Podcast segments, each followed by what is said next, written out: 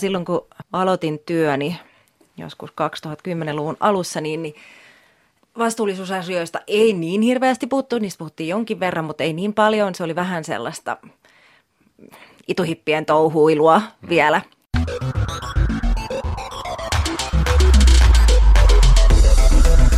Tervetuloa kuuntelemaan Yleisradion teknologia- ja kehitysyksikön podcastia. Minä olen Arto Markku, vastaan Ylen teknologian tulevaisuustyön prosessista ja olen sen myötä kiinnostunut kovin myös teknologian etiikasta ja vastuullisuudesta. Vieraamme Anna Härri on kehitysmaatutkimusta opiskellut valtiotieteen maisteri. Hän on jo vuosien ajan perehtynyt alkutuotantoon ja sen vastuullisuuteen kansalaisjärjestö Eettisen kaupan puolesta ryssä. Hän on käynyt Kongon kobolttikaivoksilla ja tekee parhaillaan väitöskirjaa kiertotalouden sosioekonomisista vaikutuksista kehitysmaissa. Tervetuloa Anna. Kiitos. Ja miksi puhumme vastuullisuudesta? Kerromme, miten tulla paremmaksi ihmiseksi, ei enempää eikä vähempää.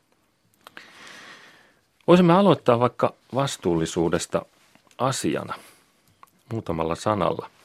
Mitä mielestäsi vastuullisuus on? No hyvin lyhyesti sanottuna vastuullisuus on ihmisten ja ympäristön kunnioittamista kaikessa, mitä tekee. Että sitten kun puhutaan yritysvastuusta nimenomaan, niin, niin se on sitä, että yritys ottaa toimintansa vaikutukset huomioon ja huomioi sen ja pyrkii siihen, että ei toiminnallaan esimerkiksi loukkaa ihmisoikeuksia tai tuhoa ympäristöä. Tämä on niin hyvin lyhyesti se, mitä mä näkisin, että mitä vastuullisuus on. Okei. Okay. No miten, miten vastuullisuuden kokonaiskuva? Moni, moni haluaa niin kuin lähestyä isoa asiaa yksinkertaisesti muutamasta kulmasta. Toimiiko tällainen jako, että jaetaan kolmeen? Sosiaalinen vastuu ihmisestä, vastuu taloudesta, vastuu ympäristöstä. Kyllä, se, se mun mielestä toimii hyvin. Mutta toki vastuullisuudessa äh, sitten – hyvin nopeasti tulee vastaan se, että ei, ei voida katsoa enää vaan tällaisia isoja kuvia, vaan täytyy määritellä jotenkin tarkemmin, että mitä se vastuullisuus, mitä on esimerkiksi sosiaalinen vastuu sitten käytännössä. Eli yritys, jos sanoo esimerkiksi, että he on sosiaalisesti vastuullisia, niin, niin hyvin nopeasti täytyy sitten määritellä se, että – mitä se sosiaalinen vastuu käytännössä tar- tarkoittaa, millaisia kriteereitä käytetään sen sosiaalisen vastuun määrittämiseen. Ja se onkin sitten enemmän yhteiskunnassa kiistelty asia, että, että mitä on oikea vastuullisuus käytännössä. Ja jos ajatellaan esimerkiksi sosiaalista vastuuta, niin, niin karkeasti ottaen voisi sanoa, että se on erilaisten lakien ja kansainvälisten normien kunnioittamista, eli esimerkiksi kansainväliset ihmisoikeussopimukset, että niitä tulisi kunnioittaa tai lakien kunnioittamista missä tahansa maassa sitten toimiikin.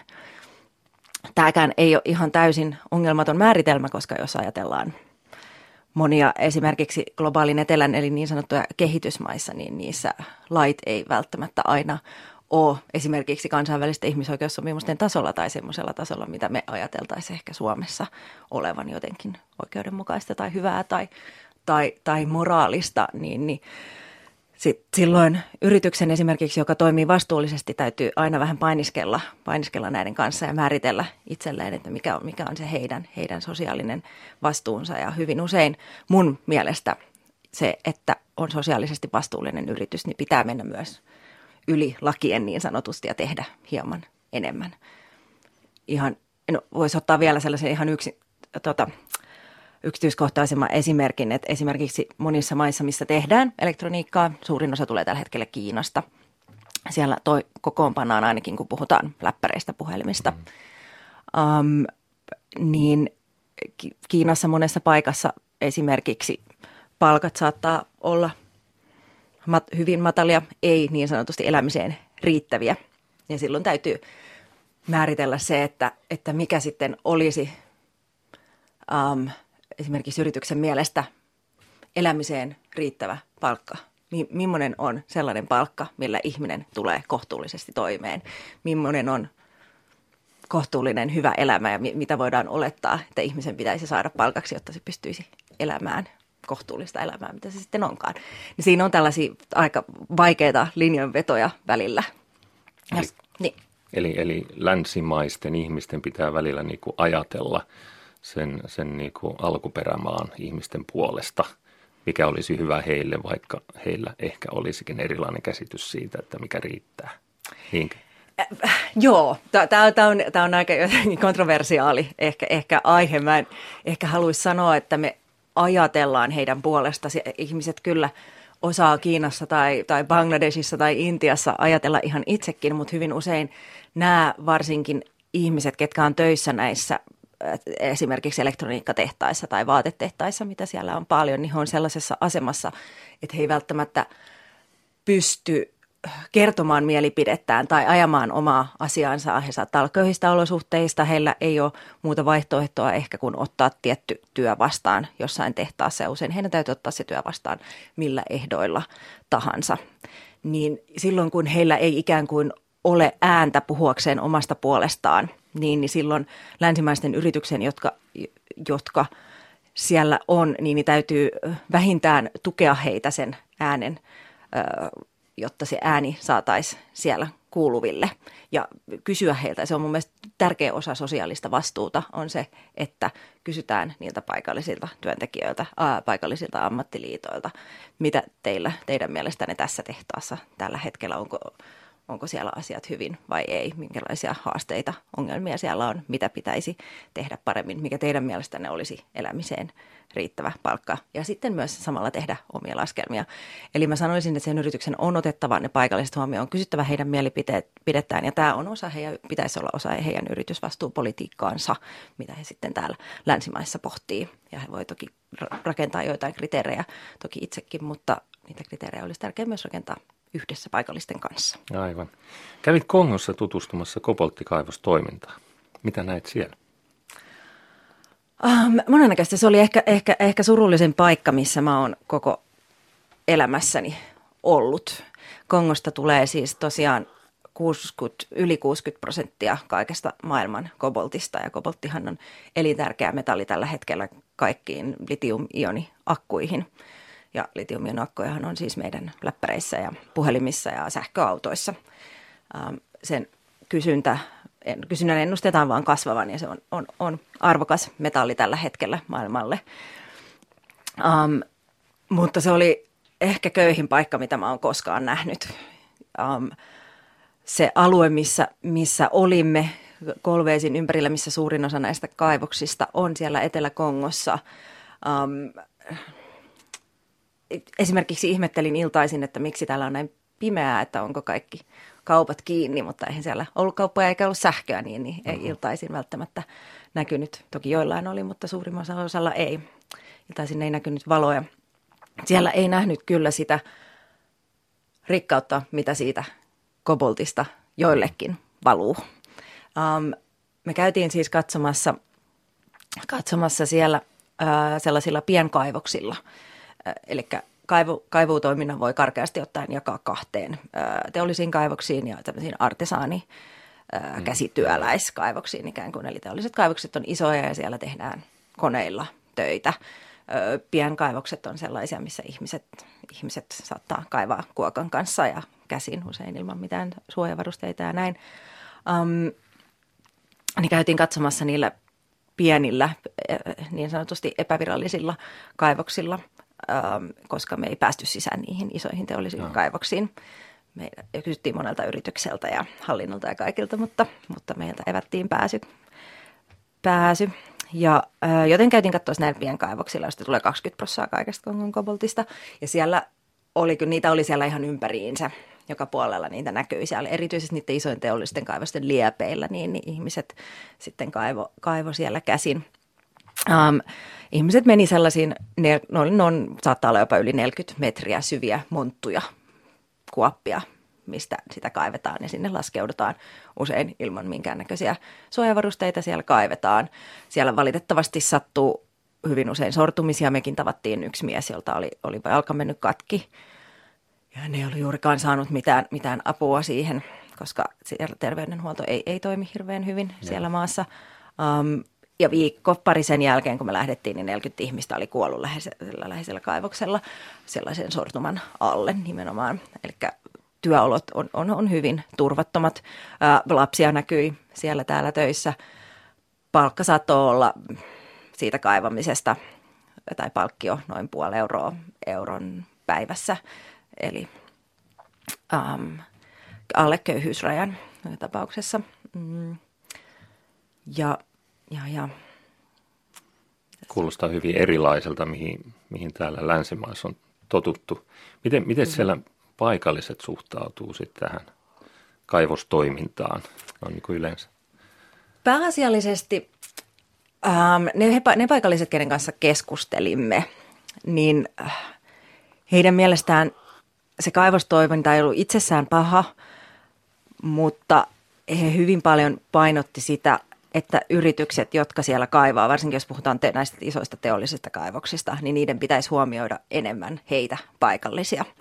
Eli me muuteltiin muutamien yhteisöjen kanssa, jotka asui niiden kaivoksien lähellä ja, ja muutama yhteisö jutteli siitä, miten heidän jokivetensä ovat saastuneet niiden kaiv- sen kaivostoiminnan seurauksena ja miten ne kaivosyritykset ei ole korvanut heille sitä mitenkään tai välttämättä edes tullut mm. keskustelemaan heidän kanssaan. Tai, tai sitten se, että ylipäänsä kun kaivos on luotu, niin heidän kanssaan ei ole keskusteltu. Ja hyvin usein näihin on saattanut liittyä näihin kaivos, kaivosten perustamiseen, näihin teollisten kaivosten perustamiseen, niin jotain pakkosiirtoja, että ihmiset on joutunut pois, pois maalta ja heille ei välttämättä korvattu tätä. Että he sinänsä kyllä usein ajatteli, että, he, että ei välttämättä pitäisi lopettaa sitä kaivostoimintaa, koska se myös saattaisi tuoda elintärkeää tuloa Niinpä. sinne maahan, mutta että heidät pitäisi ottaa paremmin huomioon ja heidän pitäisi päästä siitä tulosta ja niistä voitoista osalliseksi, mitä nämä kaivosyritykset tekee. Kyllä. Puhuttiin aiemmin puhelimessa näistä teemoista ja kerroit silloin resurssikirouksesta. Mitä se tarkoittaa?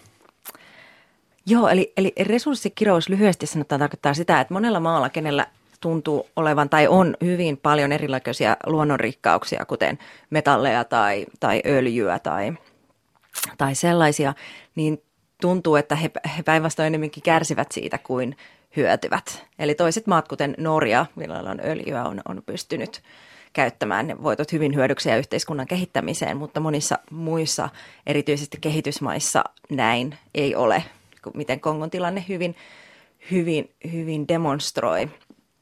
Tämä liittyy, liittyy yleensä siihen, um, että että moni, monissa näissä maissa ei ole ehkä toimivaa, toimivia instituutioita, toimivaa koulutusjärjestelmää, toimivaa terveydenhuoltojärjestelmää, toimivaa verotusjärjestelmää, mm. oikeusjärjestelmää.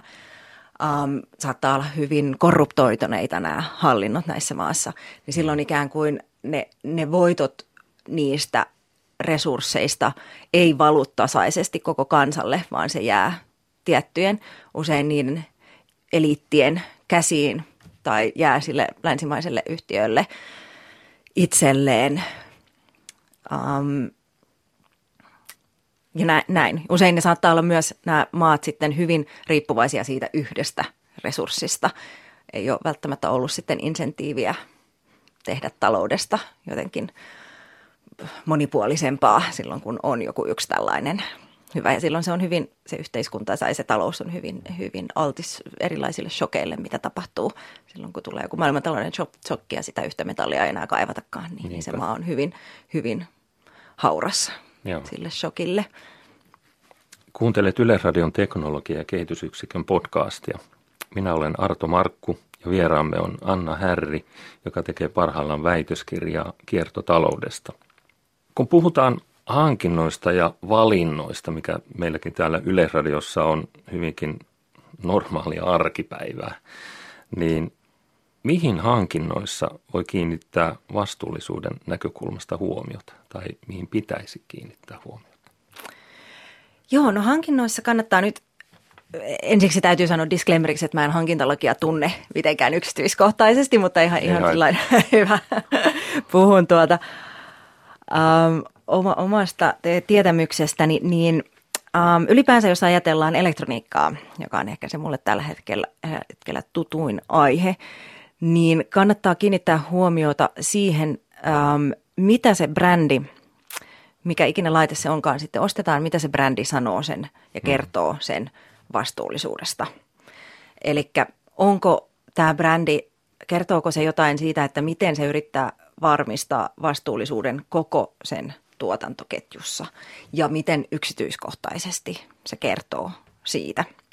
Um, eli elektroniikassa on tosiaan koboltti on vaan yksi esimerkki siitä, että millaisia eri metalleja ja mitä ongelmia meidän elektroniikan taustalla saattaa olla. Mutta esimerkiksi läppärissä voi olla yli 30 eri metallia ja nämä metallit voi tulla joka puolelta maailmaa, kaikki eri maanosista, jonka jälkeen ne menee ehkä, ehkä jalostamolle tai, tai sulattamolle, jonka jälkeen ne menee kemikaalitehtaalle ja sitten ehkä komponenttitehtaalle ja sitten kokoonpanotehtaalle.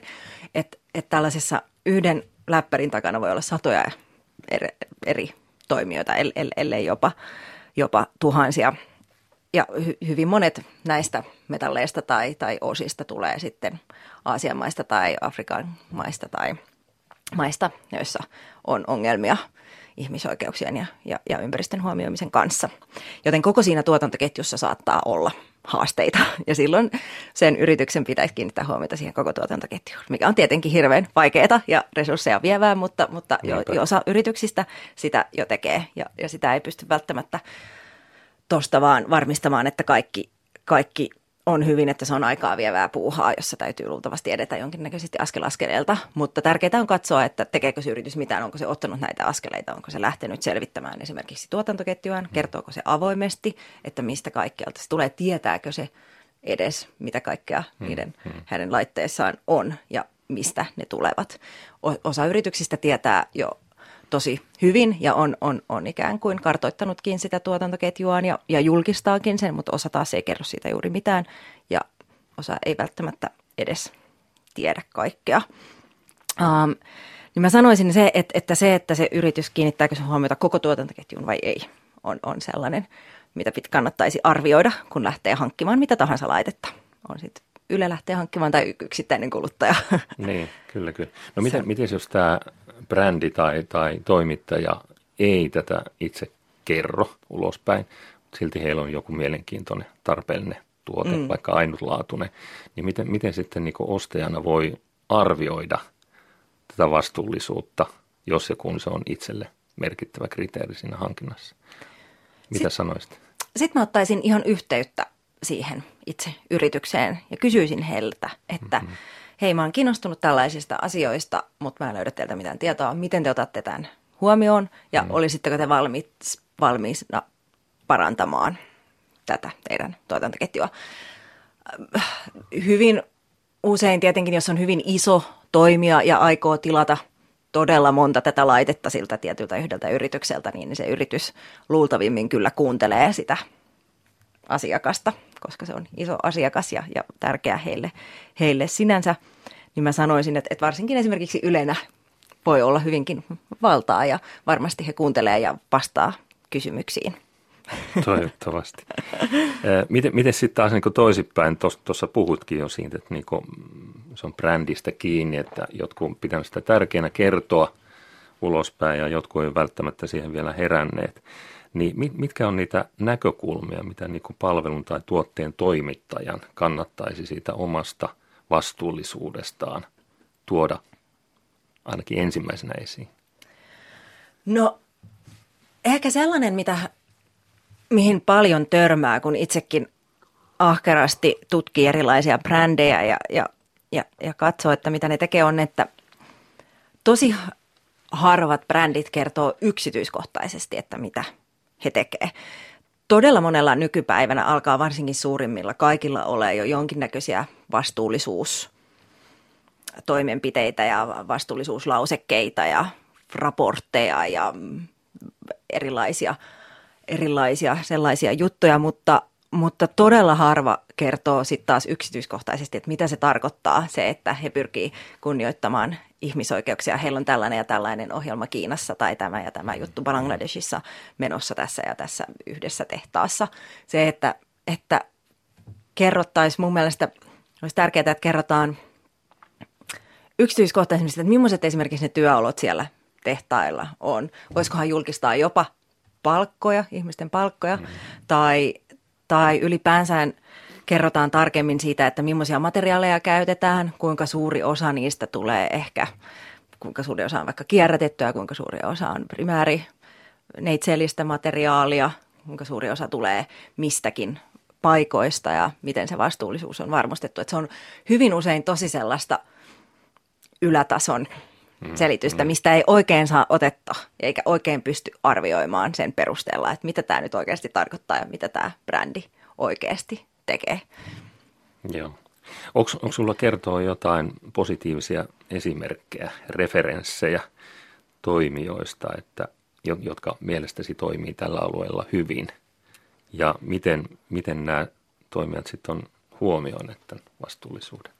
No tuota, mm, ehkä mä yleensä toimia, mitä mä nostan tällaisissa tapauksissa esille, on Fairphone, joka on siis äm, tällainen hollantilainen yritys, joka oli aikaisemmin, aikaisemmin kansalaisjärjestö ja tällainen tiedon edistämiskampanja, mutta sitten heistä tuli yritys sen jälkeen, kun huomasi, että miten eettistä ikään kuin elektroniikkaa ei oikein ole saatavilla. He ajattelivat, että no hitsi, he alkaa tekemään. Eli heidän koko lähtökohta siihen elektroniikan tekemiseen oli se, että nyt ruvetaan tekemään vastuullisuutta, ruvetaan tekemään eri tavalla kuin mitä teollisuus tällä hetkellä muuten tekee.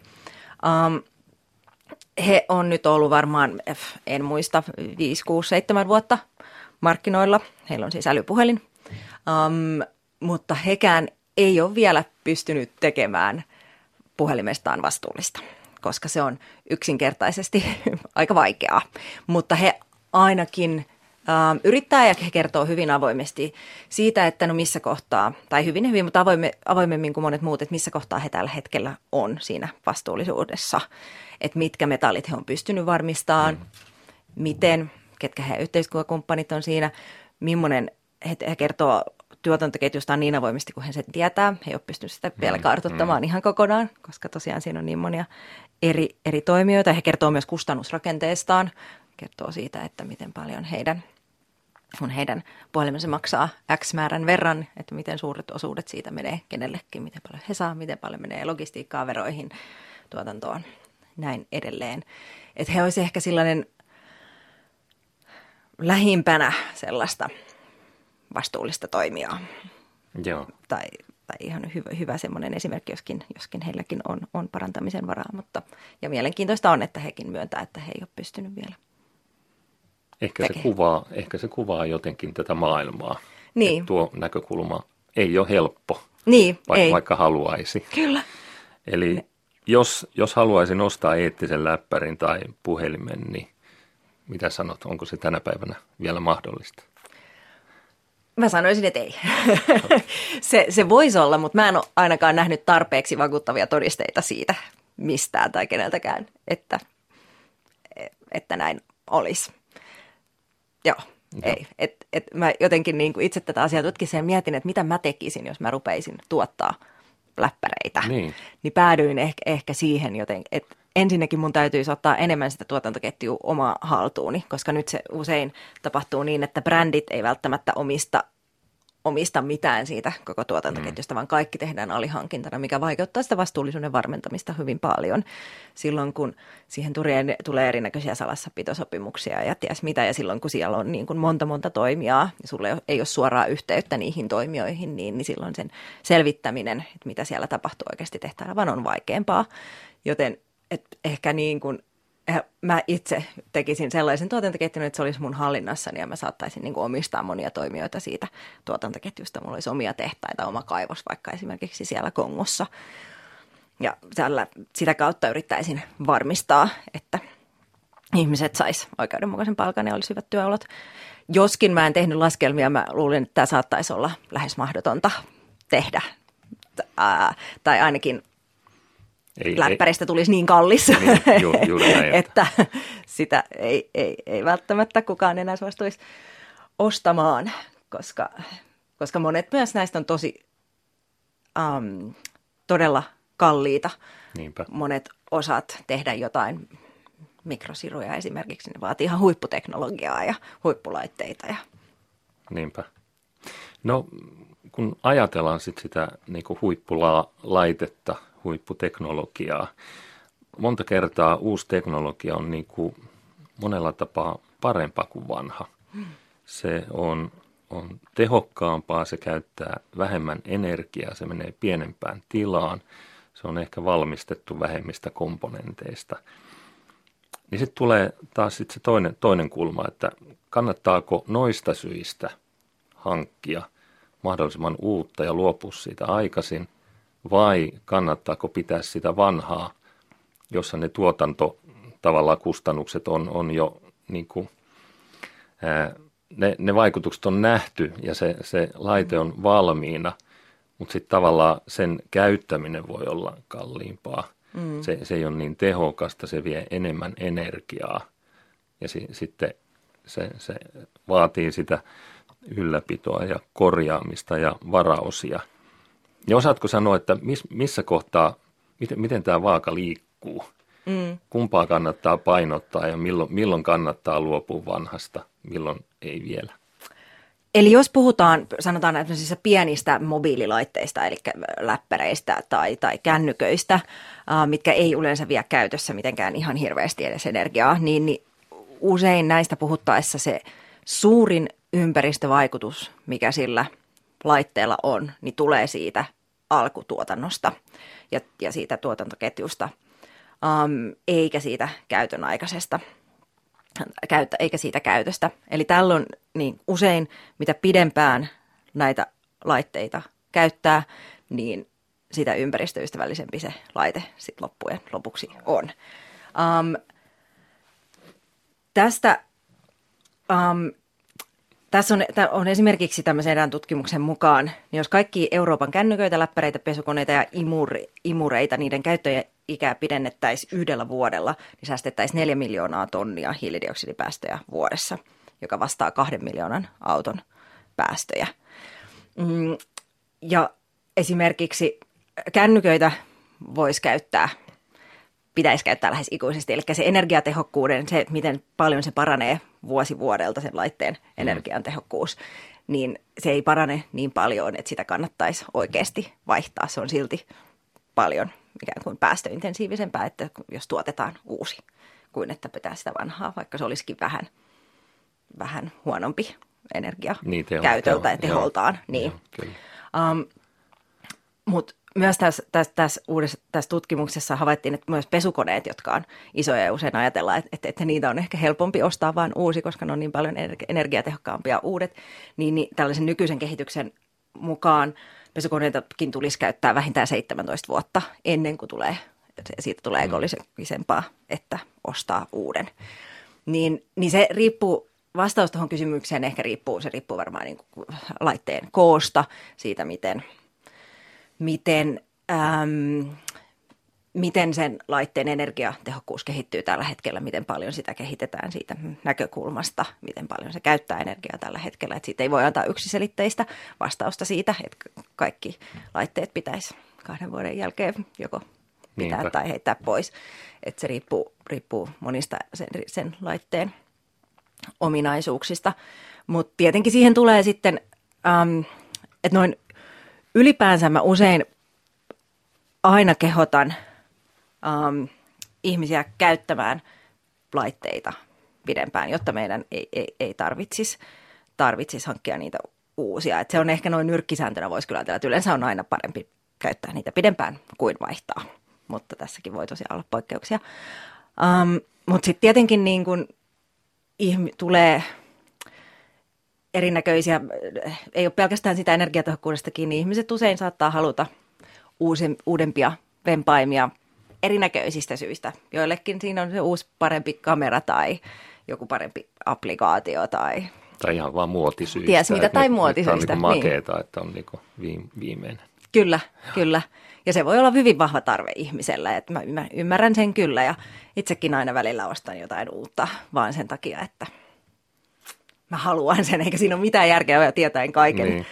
kaiken, kaiken, mitä näistä asioista tiedän, mutta se on, se on hankala lähteä myös tuomitsemaan ihmisiä. Ne saattaa olla tosi vahvoja tällaiset tarpeet tai jotenkin usein myös niin kuin elektroniikka ja vaatteet tällaiset liittyy siihen omaan identiteettiin ja siihen, miten näkee itsensä ja miten toivoo, että muut näkee itsensä ja ne voi olla niin kuin, niin, ne on, on vaikeita prosesseja, nämä kuluttamisprosessit niin Niinpä. sanotusti. Niin, niin. Joo, voisiko tuossa niinku karkeasti ajatella niin, että jos se niinku laite ja se käyttöympäristö ei juurikaan muutu, niin silloin kannattaa käyttää sitä vanhaa laitetta niin kauan kuin se vaan onnistuu. Mutta jos ajatellaan vaikka tietokoneita, että siinä vaiheessa kun siirryttiin isoista toimistotyökoneista kannettaviin läppäreihin, saati, että jos sitä mm. samaa pystyy tekemään jollain vaikka kännykällä, mm. niin silloin siihen tulee lisää kriteereitä, jolloin ehkä se, se laitteen vaihtaminen uudempaa on fiksumpaa, koska se kokonaisuus vaikka kevenee, kevenee niin kuin todella paljon. Niin, ehkä, mutta jos se silti tarkoittaa uuden laitteen ostamista, jos sulla on vanha toimiva laite ikään kuin, niin, niin mä, mä en ole ihan varma tuosta, mä en ehkä, ehkä nyt uskalla, uskalla sanoa tuohon okay. tohon, tohon enempää. Joo. No jos mietitään sit sitä aikaa, että kun, kun se laite nyt kuitenkin on, että siitä, siitä luovutaan, oli, oli se syy mikä tahansa – itse törmäsin vuosia sitten ensimmäisen kerran tämmöiseen ajattelun kierrätyksen tasoista, että kun tuotteesta luovutaan, sitä käyttää sellaisenaan samaan tarkoitukseen. Toinen taso voisi olla, että sitä käyttää sellaisenaan eri tarkoitukseen. Ja sitten on, että puretaan ja erotellaan siitä kierrätettävät materiaalit uusiksi raaka-aineeksi – tai sitten voi olla, että se poltetaan energiaksi, tai, tai sitten ihan niin kuin viimeinen taso voisi olla se, että käytetään maantäyttöaineena. Esimerkiksi auton renkaista voi tehdä, tehdä varsin meluvalleja. Miltä, miltä tällainen ajattelumalli tuntuu, tai onko tämmöisiä niin kuin malleja yleensä olemassa, joka helpottaa ihmisen ajattelu siitä, että mitä se kierrätys voisi konkreettisesti tarkoittaa? Joo, kyllä. Tämä tuntuu ihan, ihan, ihan hyvältä mun mielestä luokittelulta. Useinhan, useinhan, jos ajatellaan kierrätyksen eri tasoja ja sitä, mikä olisi ehkä, ehkä, ehkä paras tapa noin, noin ympäristön näkökulmasta tai sosiaalistakin näkökulmasta se laite hävittää kautta viedä eteenpäin, niin, niin – Um, puhutaan sellaista jätehierarkiasta, eli usein olisi niin kuin tämä ensimmäinen, tämä tuotetta käytetään sellaisenaan samaan tarkoitukseen, niin kuin laitteen uudelleenkäyttö olisi se paras ratkaisu noin ympäristön kannalta, että aina, aina jos se puretaan osiin tai sieltä otetaan jotain osia pois tai metalleja, niin sekin vaatii jonkin verran energiaa usein riippuen vähän, vähän laitteesta ja kierrätysmetodista, niin voi vaatia paljonkin energiaa. Joten se, että se käytetään uudelleen ihan samanlaisena, niin, niin olisi aina paras. Silloin se ehkä korvaa myös, jos sä annat sen kaverille, niin se ehkä se kaveri ei osta hmm. uutta hmm. kännykkää. Niin, niin noin ympäristön näkökulmasta niin mä sanoisin, että se, että käytetään sellaisenaan samaan tarkoitukseen, olisi paras. Um, tai, tai sellaisenaan eri tarkoitukseen, mitä ikinä se sitten voi ollakaan. Hmm. Um, hyvin paljon, kun puhutaan elektroniikasta, niin puhutaan siitä, että laitteiden pitäisi olla modulaarisia. Eli se modulaarisuus tarkoittaa sitä, että niistä pitäisi olla helposti irrotettavissa eri osasia.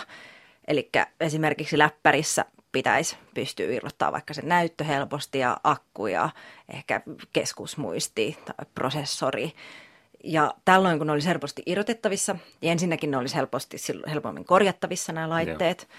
Silloin, kun yksi osa menee rikki, niin voi vaan käydä nopeasti itse sen, vaikka itse sen vaihtaa tai käydä jossain vaihdattamassa, eikä maksaisi paljon, milloin sen elinikä pidentyisi. Mutta myös silloin ehkä siinä kierrätysosiossa pystyttäisiin mahdollisesti jopa test ottamaan niitä osia ja käyttämään uudelleen niitä osia, mitkä, mitkä sitten vielä toimis sellaisenaan. Et sitten se, se että um, jostain näppäristä esimerkiksi pyritään erottelemaan kaikki, kaikki osat, kaikki metallit, ottamaan ne sellaisenaan irti ne raaka-aineet, mitä siihen on mennyt, ne yli 30 metallia, niin se on aika ää, energiaintensiivistä ja resursseja vievää puuhaa.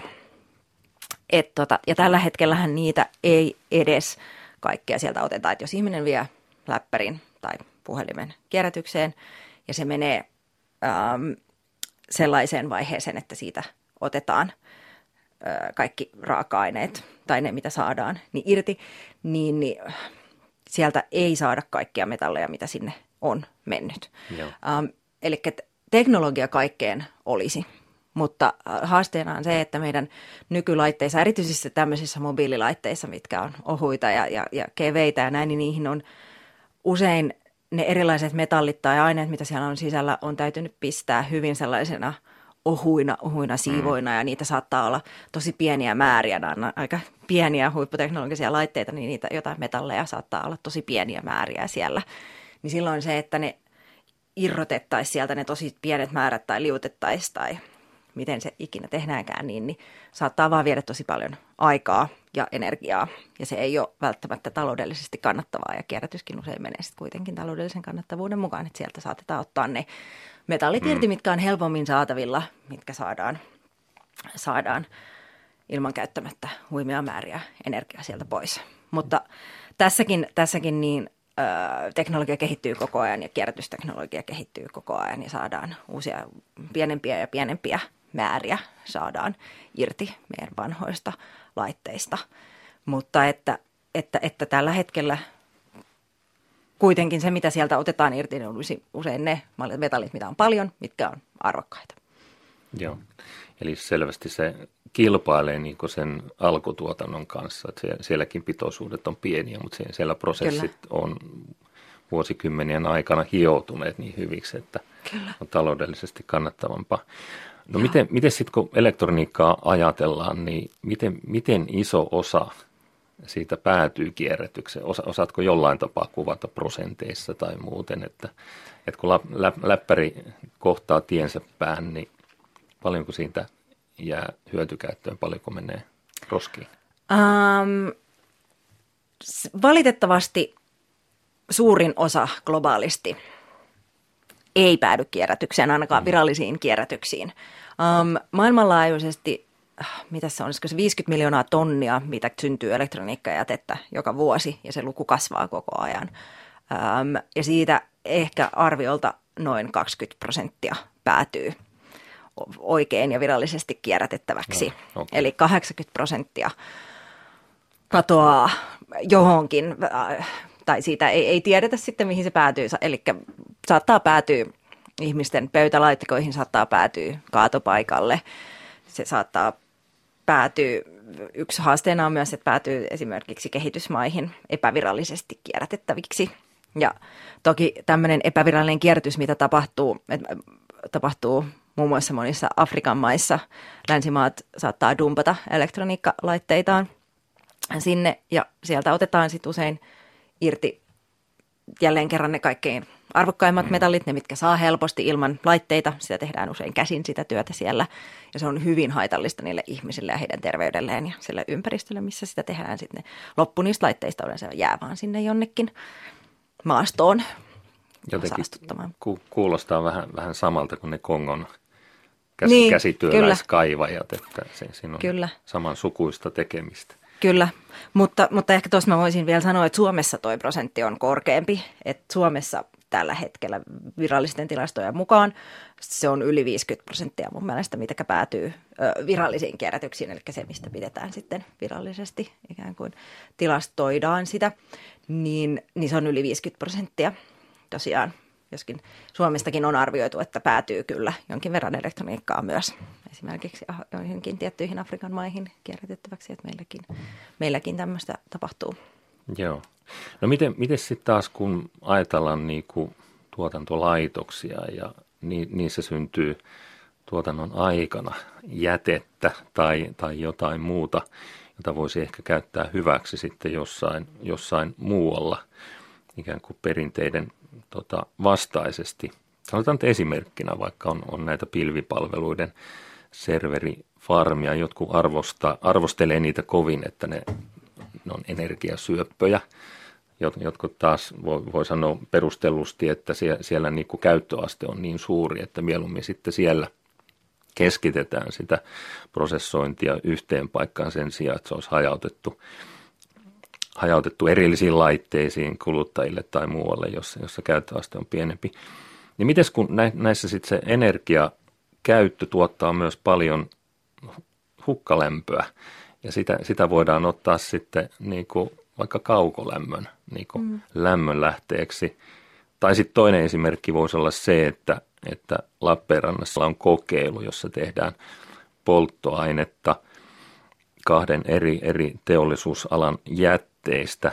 Niin onko tuolla alueella, niin kuin, miten, miten koet, onko se niin semmoinen kenttä, jossa, jossa on niin kuin suurimmat vuotot vasta edessä vai miltä näyttää? Ylipäänsä tuntematta nyt ehkä näitä nimenomaisia keissejä niin paljon, niin tuollainen jätteen käyttö on ehkä vielä aika alkukengissään, että, että, että periaatteessa kiertotaloudessahan ajatellaan, että kiertotalous on sitä, että kaikki kiertäisi, että, jäte, että meillä ei olisi jonain päivänä enää jätettä, vaan hmm. kaikki jäte käytettäisiin uudelleen raaka-aineena. Hmm. Um, se, se, mikä ajatus mulla nousee tuosta ja ei liittyen ehkä nyt nimenomaan näihin, näihin esimerkkeihin, vaan ylipäänsä se, että jos käytetään jätettä jostain hyvin saastustavasta teollisuudesta esimerkiksi, niin, niin, niin tekeekö se, onko se jäte silloin vaan,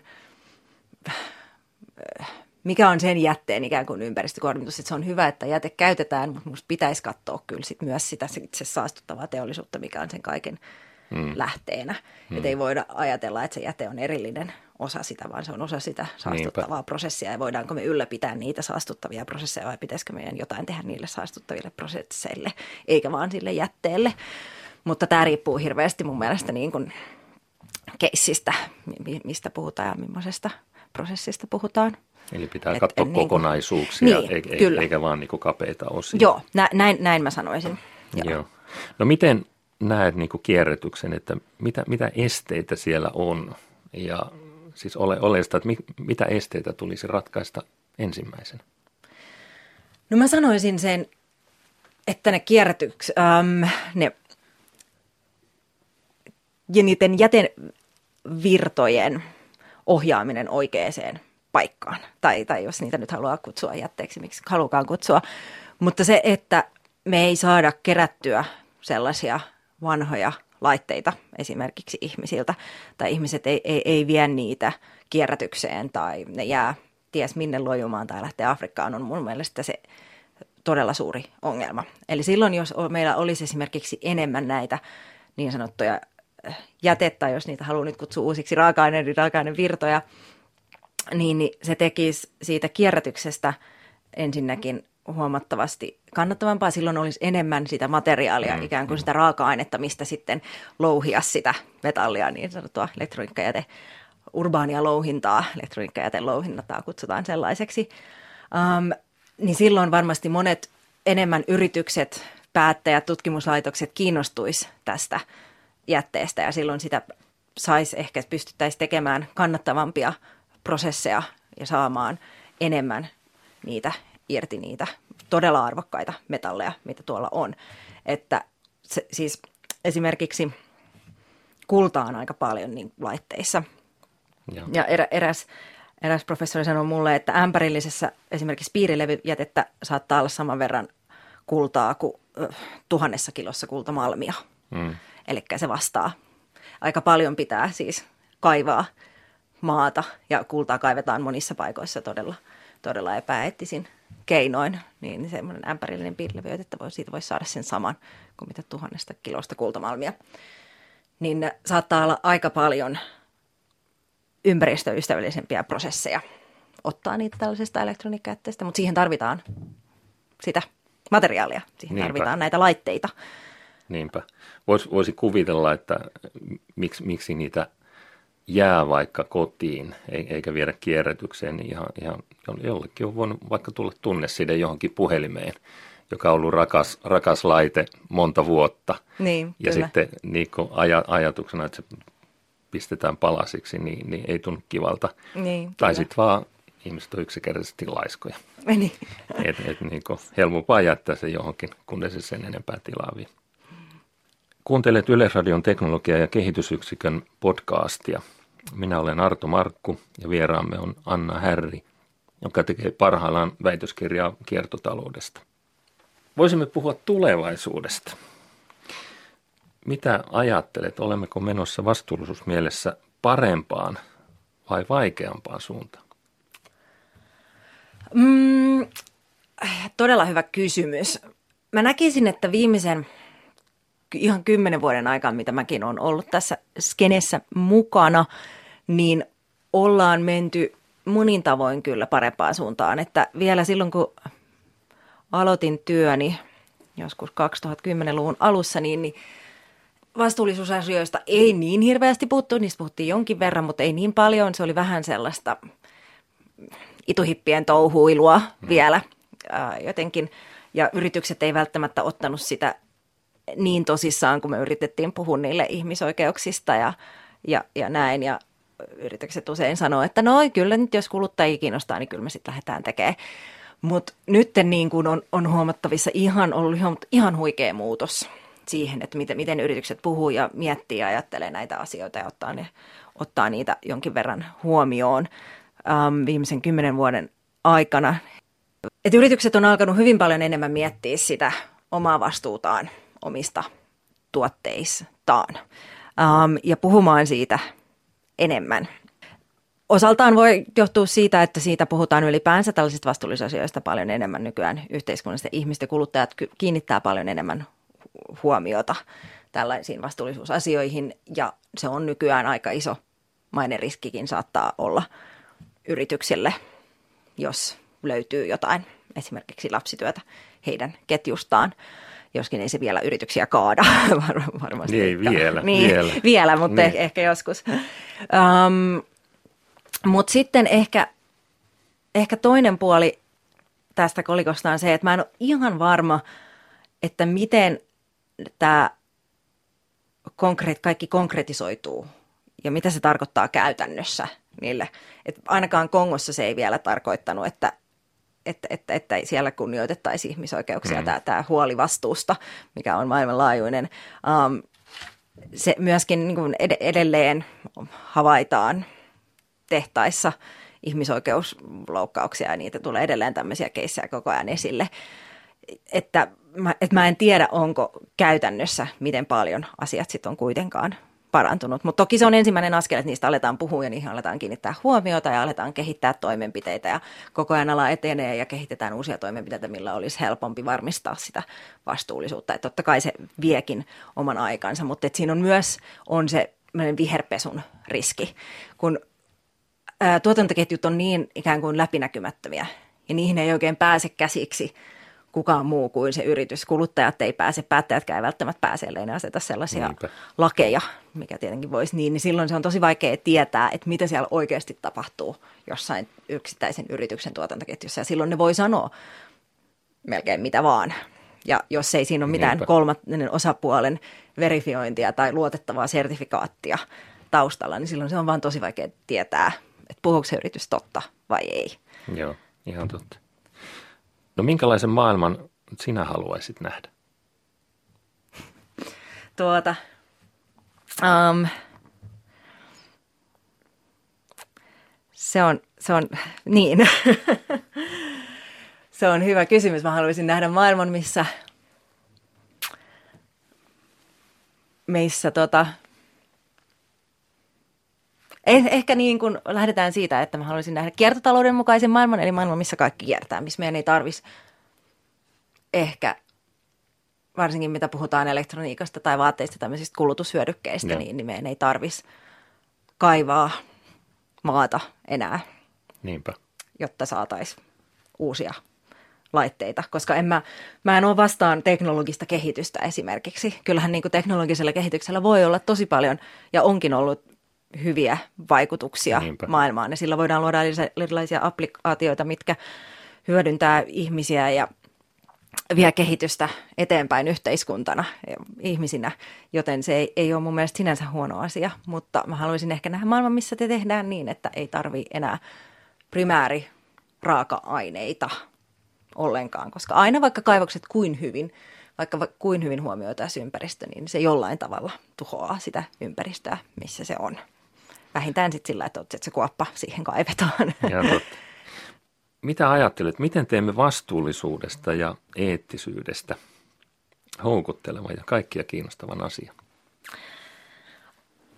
Tämä on erittäin hyvä kysymys, mitä mä oon pohtinut paljon mun, mun entisessä työssäni Eetissä, kun me yritettiin lisätä tietoutta asiasta ja innostaa ihmisiä kuluttamaan eettisemmin.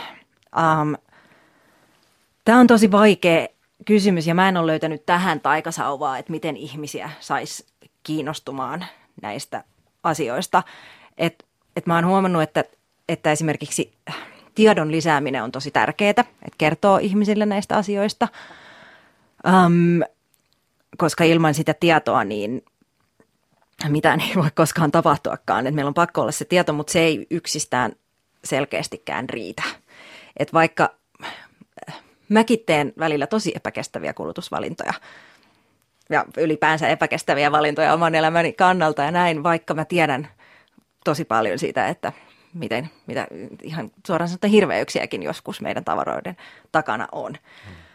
Niin siihen liittyy, siihen miten ihmiset jotenkin toimii, miten ne miten ne toimii elämässään ja kulutusvalinnoissa ja hankinnoissaan liittyy niin paljon muutakin kuin tieto. Että et, et mm. jotenkin, vaikka niitä kiinnostaisi, mä uskon, että suurin osa ihmisiä kiinnostaa ja suurin osa ihmisistä tietää kyllä, mitä tapahtuu, mm. niin siihen tulee erinäköiset muut prosessit. Myös äh, ihmisillä ei välttämättä – ole rahaa tehdä oikeita valintoja esimerkiksi. Ei, ei, ja kaupassa se tomaatit on vaan niin kuin ihan todella paljon kalliimpia kuin, kuin tavalliset. Ja, ja se on ymmärrettävää, että sitten tekee, voi ostaa niitä, niitä perinteisiä. Tai, tai, tai joku esimerkiksi vaatetus tai, tai elektroniikkalaitteetkin, ne saattaa liittyä niin paljon ihmisen identiteettiä siihen, kuka on ja miltä haluaa näyttää. Niinpä. Niin se on tosi vaikea. Mäkin välillä vaatekaupassa teen tosi, tosi huonoja ratkaisuja mun mielestä maapallon kannalta, koska sitten vaan haluaa näyttää hyvältä ja haluaa, että ihmiset hyväksyy ja sut ja olla muodikas ja näin. Niin. Että, että se, se, että niin, eh, ehkä, ehkä, ehkä se, miten me, mä sanoisin, että me ei välttämättä voida saada, on niin monia muitakin prosesseja, mitkä vaikuttaa ihmisiin niin tässä maailmassa, maailmassa menessään, mitkä vaikuttaa ihmisi, ihmisten kulutuspäätöksiin. Mä sanoisin, että sen täytyy tulla jostain muualta kuin yksittäisistä ihmisistä, sen, sen jotenkin sen herätyksen. Mm ja sen, että tämän, tämä asia saataisiin hoidettua, niin se ehkä se vaatii vaan sen tietyn määrän ihmisiä ja heidän tuke, tukensa ikään kuin tämmöiselle vastuullisuudelle, jotta me saataisiin sitten luotua sellaisia rakenteita meidän yhteiskuntaan, mm, mm. jotka ohjaisi meitä kaikkia oikeaan suuntaan. Et, et mä uskon, että esimerkiksi niin kuin, että et toki – yksittäisillä viimeisillä voi olla valtaa ja vastuuta, mutta loppujen lopuksi niin kuin sen pitäisi olla kuitenkin niin kuin meidän laista, laista esimerkiksi ja erilaisista yhteiskunnallisista rakenteista kiinni. Eli äh, päättäjien, meidän valtioiden, meidän kansainvälisen järjestelmän pitäisi ehkä varmistaa tällaiset äh, tärkeimmät ihmisoikeusympäristö, kunnioitus, aspektit, jotta ne toteutuisi. Tätä voidaan tehdä siis monilla eri tavoilla. Tätä voidaan tehdä niin kuin erilaisilla verotusratkaisuilla, mm. puhutaan sitten yrittäjistä, äh, yrityksistä tai, tai kuluttajista ohjata oikeaan suuntaan. Tai voidaan tehdä ihan pakottavia lakeja, jotka pakottaa esimerkiksi yritykset kunnioittaa ihmisoikeuksia missä tahansa ne tuottaakin. Joo. Tällä hetkellä ei, ei semmoistakaan esimerkiksi ole. Tai EU suurena markkinapaikkana pystyy tekemään vaikka maahantuontirajoituksia, jotka rajoittaa sitä, että millaisia ylipäänsä tuotteita meidän – Niinpä. markkinoille voi tulla. EU on tosi suuri markkina, vaikka sillä on valtaa. Ja kuten, Eli, kuten, kuten tuossa sanoit, niin tämä vastuullisuus on nyt viime aikoina noussut yleiseksi puheenaiheeksi ja se, se on niin kuin varmaan hyvällä tiellä. Olla, ollaan täl, tässä.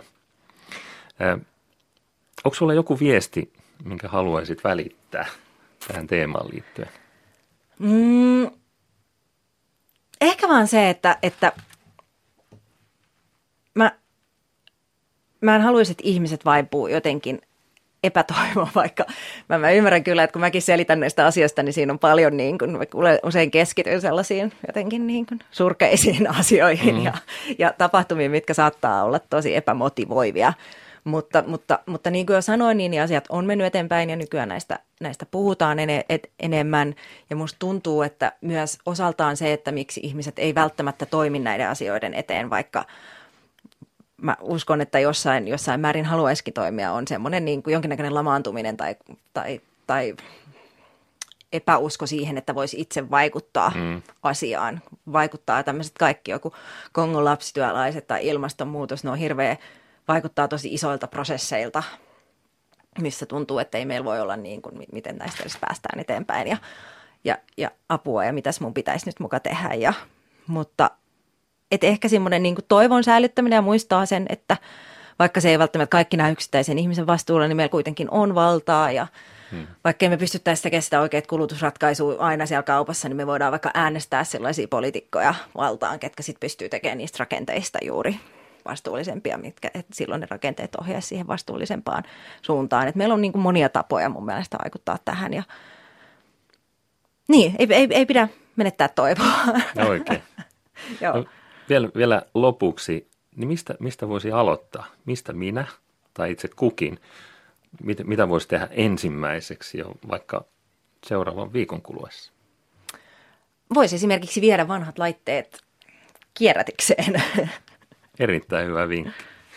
Kiitos Anna mielenkiintoisesta keskustelusta. Kiitos. Olet kuunnellut Yleisradion teknologia- ja kehitysyksikön podcastia. Minä olen Arto Markku ja vieraamme oli Anna Härri, joka tekee parhaillaan väitöskirjaa kiertotaloudesta. Kiitos mielenkiinnosta.